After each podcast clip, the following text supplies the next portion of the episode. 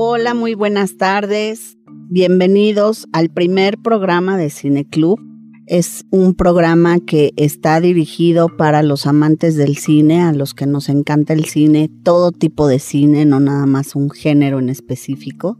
Primero darles la bienvenida, mi nombre es Brisa Bustamante, soy directora de la carrera de Ciencias de la Comunicación de la Universidad Marista. Muchas gracias por escucharnos, espero que este sea el primer programa de muchos y que podamos tener invitados y muchas preguntas, dudas, temas que ustedes propongan. Este es un espacio abierto para los estudiantes y público en general. La idea es que participen. Recordarles que por favor nos sigan en nuestras redes sociales. Tenemos TikTok, Twitter, Facebook, YouTube, Instagram como Potencia Uma en todas estas redes sociales que les acabo de mencionar. Nos van a encontrar como Potencia Uma. Sigan los contenidos que vamos a estar subiendo próximamente. Y bueno, para dar inicio con este programa, la idea es tocar un tema. Y el primer tema que yo escogí para este programa es sobre vampiros. La verdad es que a mí las películas de vampiros me gustan mucho. Es un tema que me ha, gustado desde siempre. Sin embargo, fíjense lo curioso, a mí no me gustan las películas de terror, les he de confesar, no me gusta el terror, pero las de vampiros sí, o sea, está ahí un poco contradictoria la, la cuestión, ¿verdad? Y bueno, aquí vamos a tener también están los chicos de Potencia Uma que nos están apoyando, tenemos la compañía de Karina, de Alex y Edson Ávila en los controles. Muchas gracias por apoyarnos. Pues vamos a empezar. Yo les voy a hablar de mi top en esta primera entrega, porque no voy a hablar de todas las películas, ahorita voy a hablar de unas cuantas. Les voy a hablar por fechas. Mi top de películas que me han gustado mucho de vampiros. Y la primera que voy a hablar es de la película El Ansia o The Hunger, se traduce en inglés. Esta película es una película filmada en 1983, ya tiene bastantes años, y es una película británica dirigida por Tony Scott. Fíjense que además Tony Scott es un director y productor de, cine británico que también dirigió nada más y nada menos que Top Gun, para que se den idea de, la clase de, de director que es Top Gun en 1986. Otra película que dirigió fue The Last Boy Scout en 91, que también fue una película muy sonada. Days of Thunder o Días de Trueno, que también fue con Tom Cruise y Nicole Kidman. Como ven, él ha sido un director muy dinámico que le ha gustado filmar este tipo de películas. Y además, Tony Scott, dato curioso, es hermano de Ridley Scott, Ridley Scott es otro súper gran director, nada más para que se den una idea. Él ha dirigido películas como Alien, El octavo pasajero, Blade Runner y Gladiador, que además Gladiador fue ganadora de Oscar en 2000. Entonces vean este par de hermanos, la verdad súper talentosos, los dos británicos, para que se den cuenta del tipo de director que filmó esta película de Lancia. Además, escogió un gran reparto para esta película. Tenemos como personaje principal a Catherine Deneuve, que es una actriz francesa muy muy buena. Ella es el personaje principal y al principio de la película empieza con, con que tiene su esposo, su marido, que es el personaje de John Blaylock, que es nada más y nada menos interpretado que por David Bowie, que este gran cantante que conocemos ya fallecido, pero David Bowie aparece en esta película. Así también pareció a David Bowie en otra película que se llamó El laberinto y otra gran actriz que es Susan Sarandon, ¿no? Que también Susan Sarandon salió posteriormente, trabajó también en otras películas muy exitosas. Y ella es una doctora que está investigando cuestiones sobre estos temas como vampirescos y le llaman la atención.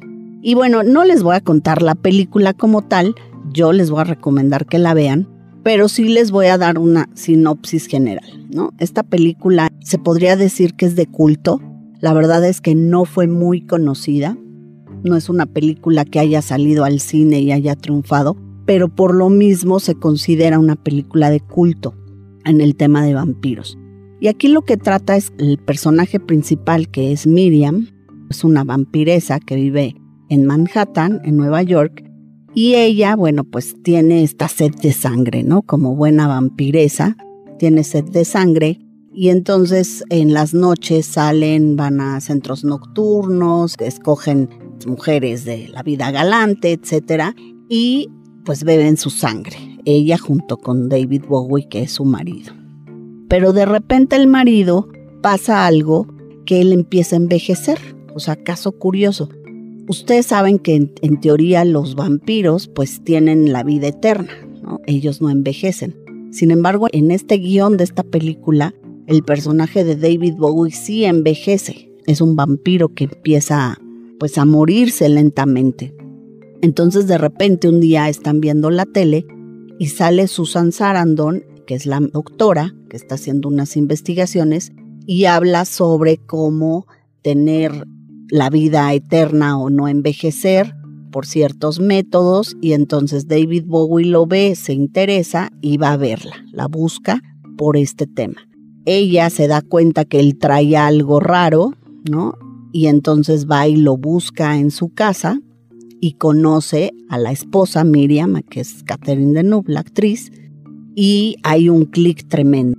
Cuando Catherine Deneuve se da cuenta que pues ella trae toda esta investigación pues se ve como una ventana o una pista de que podría darse cuenta que son vampiros, entonces ella decide pues convertirla en vampiro.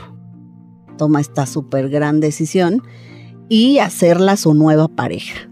Imagínense, ¿no? Entonces, bueno, ahí también se mete un tema tabú en ese entonces porque la pareja siempre se pensaba hombre y mujer. En este caso, para ella le da igual en pocas palabras, si es hombre o es mujer, porque decide que Susan Sarandon sea su nueva pareja, que es mujer. Se mete un tema bien interesante ahí, ¿no? Se introduce en este caso que pues para los vampiros en realidad no importa el, el género. No les voy a contar más, los dejo ahí con la trama para que se den cuenta de que es una trama bien interesante.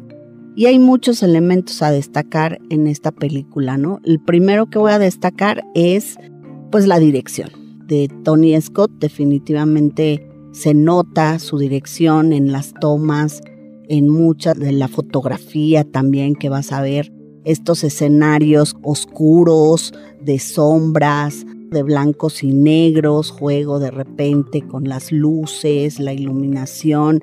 Entonces hace que pues todas las escenas de repente te luzcan terroríficas, ¿no? O generen este suspenso. Otro tema a destacar es la música. La música es muy buena. Obviamente aparece ahí cantando David Bowie, un tema musical, pero el resto de la música que escoge el director para la película es real, realmente bueno. Otro tema a destacar pues son las actuaciones. Tenemos actores de primer nivel, como es, les digo, Catherine Deneuve, que a lo mejor ya para la generación de jóvenes no la ubican, pero en ese entonces era una actriz muy conocida, muy buena, además de guapísima, la verdad, una mujer muy, muy guapa, con un porte muy impresionante. Y pues imagínense la de vampira, todavía más a pantalla. Y Susan Sarandon, que pues sabemos que es una actriz también ya consagrada actualmente. Pero bueno, pensemos que en 1983 ella era todavía muy joven y también tiene una actuación espectacular. Yo les recomiendo esta película, de verdad véanla no se van a arrepentir. ¿Y cómo la pueden ver? Puede ser de paga.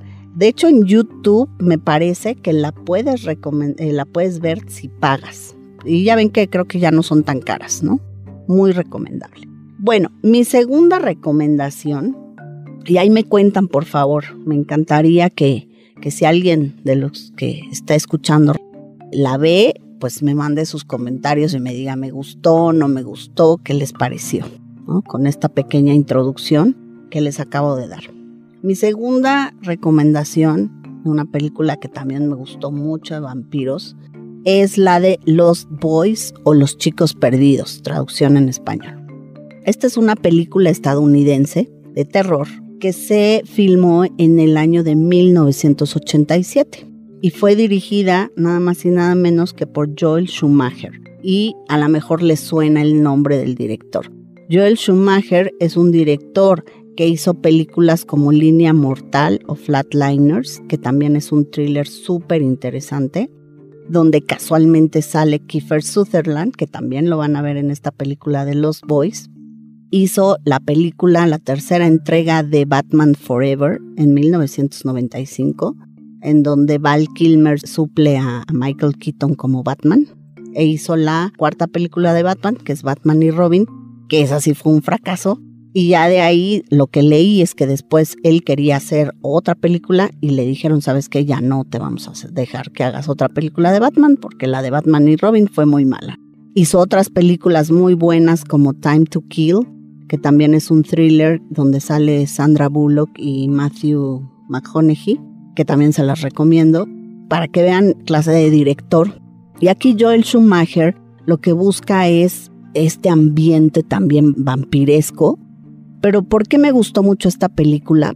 Porque, por ejemplo, si ustedes ven El Ansia, realmente van a ver a los vampiros en la mayor parte de la película como personas mortales, normales, ¿no? No los van a ver en su faceta tanto de vampiro. En cambio, en Los Boys, aquí sí lo que buscó Joel Schumacher es mostrarte al vampiro así como nos lo imaginamos, feo, terrorífico, con sus colmillos, con los ojos. Aquí los ojos se los pone, me parece que amarillos. Y en la faceta terrorífica de cuando van a, con todo, a chupar la sangre de su presa. La verdad, esta película sí, inclusive para niños a lo mejor no la recomendaría porque se pueden espantar. Y maneja también este tema de los vampiros que tienen la vida eterna. Aquí algo que me llamó la atención es que normalmente un vampiro convierte a otro vampiro chupando la sangre y, luego que él vuelva a chupar su sangre. Aquí pasa algo muy curioso. Ellos convierten a un vampiro solamente con que el vampiro tome la sangre de ellos, sin que ellos realmente le claven los colmillos, como decimos. No les voy a contar porque pues, si no les estaría spoileando la película, pero sí es muy interesante, a mí se me hizo muy interesante esta película, cómo transforman ellos a los vampiros. ¿Y por qué se llama Los Boys? Aquí hay un dato curioso. Se llama Los Boys porque el que escribió el guion pensó en Peter Pan, en Peter Pan y en esta idea de los chicos perdidos y los niños que nunca envejecen, que siempre van a ser niños. Él pensó en que como son jóvenes esta banda o esta pandilla de vampiros son realmente jóvenes entre adolescentes y veintitantos años, pues pensó como los, los boys, los, los niños perdidos de Peter Pan. De ahí viene el nombre de los boys. También tiene un gran elenco. Está protagonizada por Jason Patrick, por Corey Haim y Corey Fieldman. Este par de chicos los van a ver en otras películas ochenteras de aquella época y eran como, ¿cómo les diré? Corey Field y Corey Haim eran como los chicos guapos de aquella época, ¿no? Entonces salían en, en varias películas de jóvenes o de adolescentes. Pero en esta película pues hacen, a pesar de que son muy jovencitos, hacen papeles de adolescentes que luchan en contra de los vampiros. Y bueno, Kiefer Sutherland, les digo, también lo van a ver en otra película de Joel Schumacher que es Línea Mortal hay otra serie que se llamó 24 24, donde sale Kiefer Sutherland y la verdad es un actor muy muy bueno. ¿Y de qué trata esta película? Bueno, pues trata de dos jovencitos que Sam y Michael Emerson, protagonizados por Corey Haim y Jason Patrick, que se mudan a um, Santa Clara, California, con su mamá. Vienen de otra ciudad y entonces se mudan a casa del tío, me parece pero en esa ciudad se escuchan rumores de que hay vampiros. Y la mamá es así como de, ay, eso no existe, eso no es cierto. Y estos chicos, de hecho, la primera toma, eh, de las primeras escenas, ellos van a una feria, de estas ferias de California, donde pues están los juegos, y de repente llega una pandilla de jóvenes en sus motos, ¿no? Y todos como que hasta se temorizan porque pues son de estas pandillas que no sabes si son buena onda o mala onda, pero ellos les llama la atención. Y de repente el, hermano mayor, que es eh, Michael Emerson, ve a una chica y se enamora de ella, o sea, la ve y se le hace sumamente atractiva, ahora sí que es como amor a primera vista, y la empieza a seguir. Lo que él no sabía es que esta chica pues era, era vampiro. Y de ahí empieza la relación con los de la pandilla. Cuando ellos ubican, el líder de la pandilla es Kiefer Sutherland, cuando él ubica que Michael se enamora de la chica, pues les llaman la atención y dicen, ah, pues vamos a convertirlo a vampiro. Aquí es donde les digo que se da esta escena donde para convertirlo no lo muerden como tal, sino solamente le dan a beber, lo engañan diciéndole que es vino y le dan a beber una botella donde en realidad es sangre lo que bebe. Y entonces él pues con eso se convierte en vampiro. Y el hermano y los amigos cuando se dan cuenta le dicen, oye es que tu hermano yo creo que es vampiro porque tiene estas actitudes, le está pasando esto y él dice, no, ¿cómo crees? Mi hermano no es vampiro. Y ahí empieza la persecución. Hasta aquí les digo, a lo mejor no te suena terrorífico. Realmente lo terrorífico empieza cuando se empieza la, la persecución a los vampiros, donde ya ves cuando ellos se transforman como vampiros, cuando van a su cueva donde ellos vivían y dormían, ahí sí dormían como los vampiros animales que duermen con los pies hacia arriba y la cabeza hacia abajo. Ellos dormían así, Ahí también sale el mito de que no les puede dar la luz del día porque se mueren o los quema, los desintegra. Entonces estos chicos van ahora sí que preparados según ellos para matarlos y se da ahí una lucha campal, ¿no? No les voy a platicar qué pasa porque pues el chiste es que vean la película, también la van a encontrar en estas plataformas. Me parece que está en Amazon Prime por paga, también la tienes que pagar pero vale la pena. Y es una película ochentera, además la música, también muy muy buena la música, la verdad se las recomiendo. Y también lo que me gustó de esta película es que de repente te manejan un personaje que tú lo ves como bueno y pues después tiene un giro este personaje y resulta que no era tan bueno, ¿no? Entonces no les voy a decir quién es, ustedes si ven la película se van a dar cuenta de a quién me refiero pero al final pues resulta que era el líder de todos los vampiros. Entonces la verdad es que esta película ¿Qué destacó? Bueno, uno, lo que les decía, el realismo de los vampiros, este terror que sí de repente salen muy feos y sí te espantan. También el manejo de la oscuridad que hace aquí el director Joel Schumacher es muy, muy buena, ¿no? O sea, todos estos escenarios siempre de noche, por ejemplo, ellos que aparecen en las motos, y con toda la bruma, ¿no? Así de la noche y de repente sale la moto. Pues estas escenas que la verdad se volvieron muy icónicas en el cine de los ochentas. Las chamarras de cuero, el vestuario totalmente ochentero y también esta dualidad de los vampiros buenos versus los vampiros malos, porque no todos los vampiros a veces son malos. Aquí te presentan esta dualidad que existe entre los vampiros cuando de repente un vampiro malo también lucha contra el vampiro bueno. Y bueno, creo que las, la historia te va llevando solita a que tú te des cuenta de cómo viven los vampiros, qué es lo que los mata, ¿no? Por ejemplo, las estacas de madera, etc. Entonces, muy recomendable esta película. También me gustaría que si la ven, pues me cuenten qué les pareció, si les gustó y si no, pues también me digan, ¿saben qué? No me gustó y estuvo horrible y no me gustó la recomendación. Pero si les gustó, pues también díganmelo. Ok, mi tercera recomendación, un clásico, la película de Drácula de Bram Stoker. Esta película es inglesa y fue filmada en el año de 1992 por nada más y nada menos que Francis Ford Coppola. Seguramente les suena este nombre, pues porque es el director que hizo El Padrino, exactamente, ¿no? De Godfather.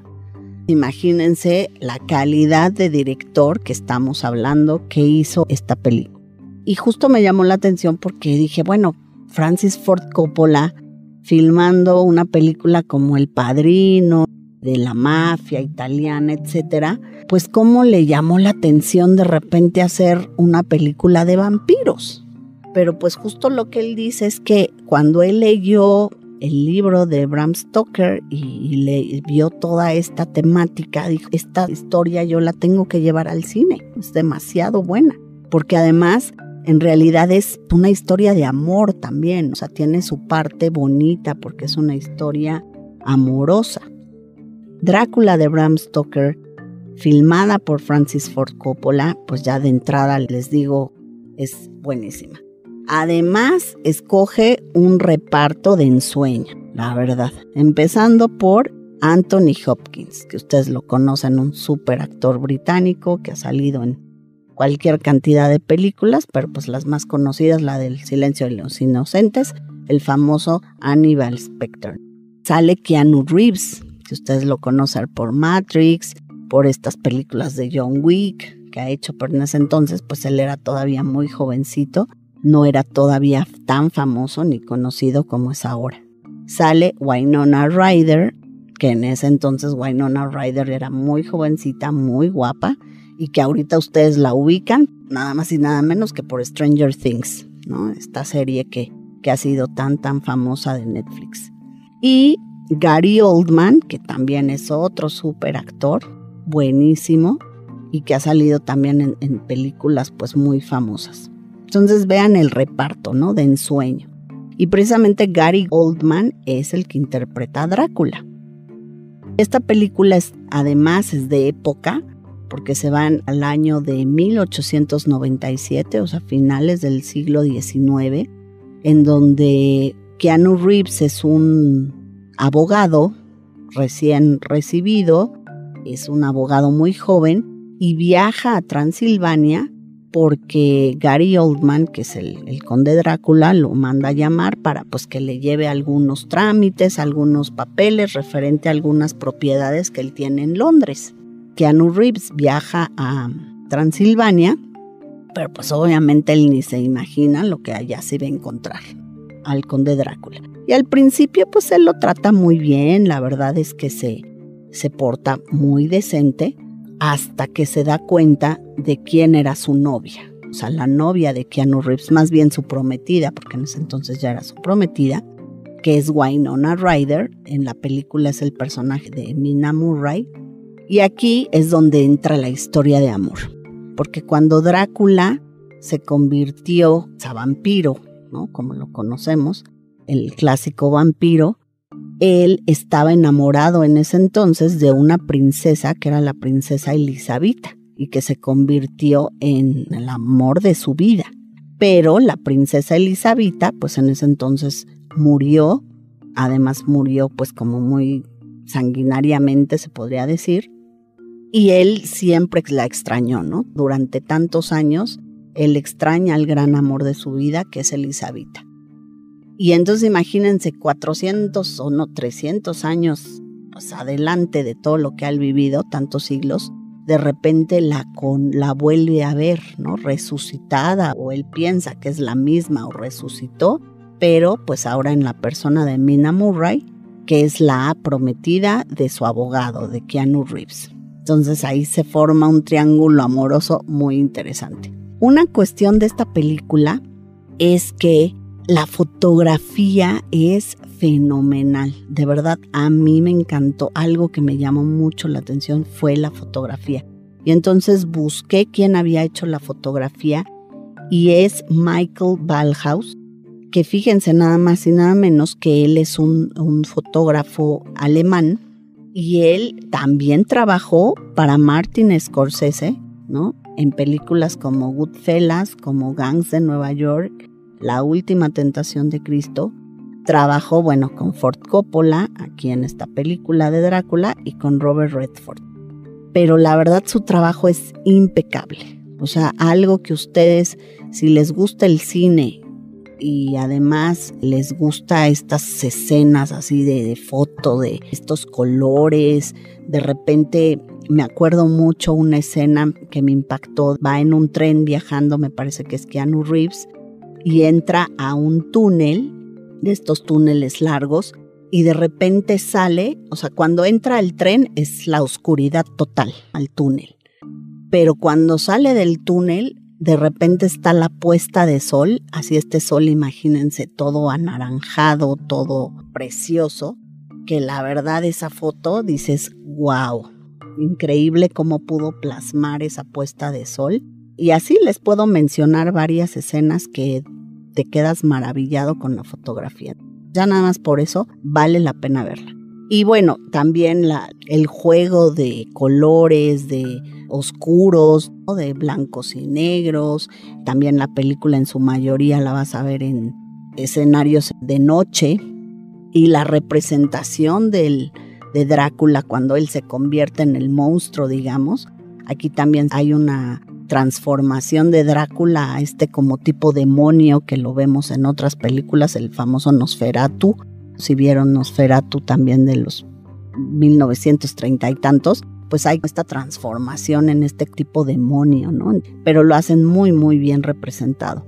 La verdad vale muchísimo, muchísimo la pena la película.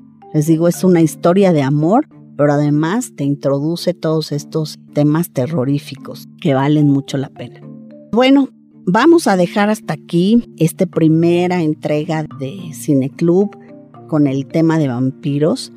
La segunda entrega les voy a hablar de otras películas que también me han gustado mucho, entre ellas Entrevista con el vampiro, que no puede faltar, pero los voy a dejar picados porque esas les voy a platicar en la siguiente entrega de Cineclub. Espero que les haya gustado mucho por favor manden sus comentarios, sus dudas, sus preguntas o jitomatazos, lo que ustedes quieran. Recuerden, síganos en Potencia Uma, así nos buscan como Potencia Uma, en Twitter, en Facebook, en YouTube y en Instagram. TikTok también ya tenemos, ¿ok? Pues muchas gracias por estar aquí, por escucharnos quedamos a sus órdenes. Ah, el mail, no se los dije. El mail es dígalo arroba potenciauma.com. Ok, lo repito, dígalo arroba potenciauma.com.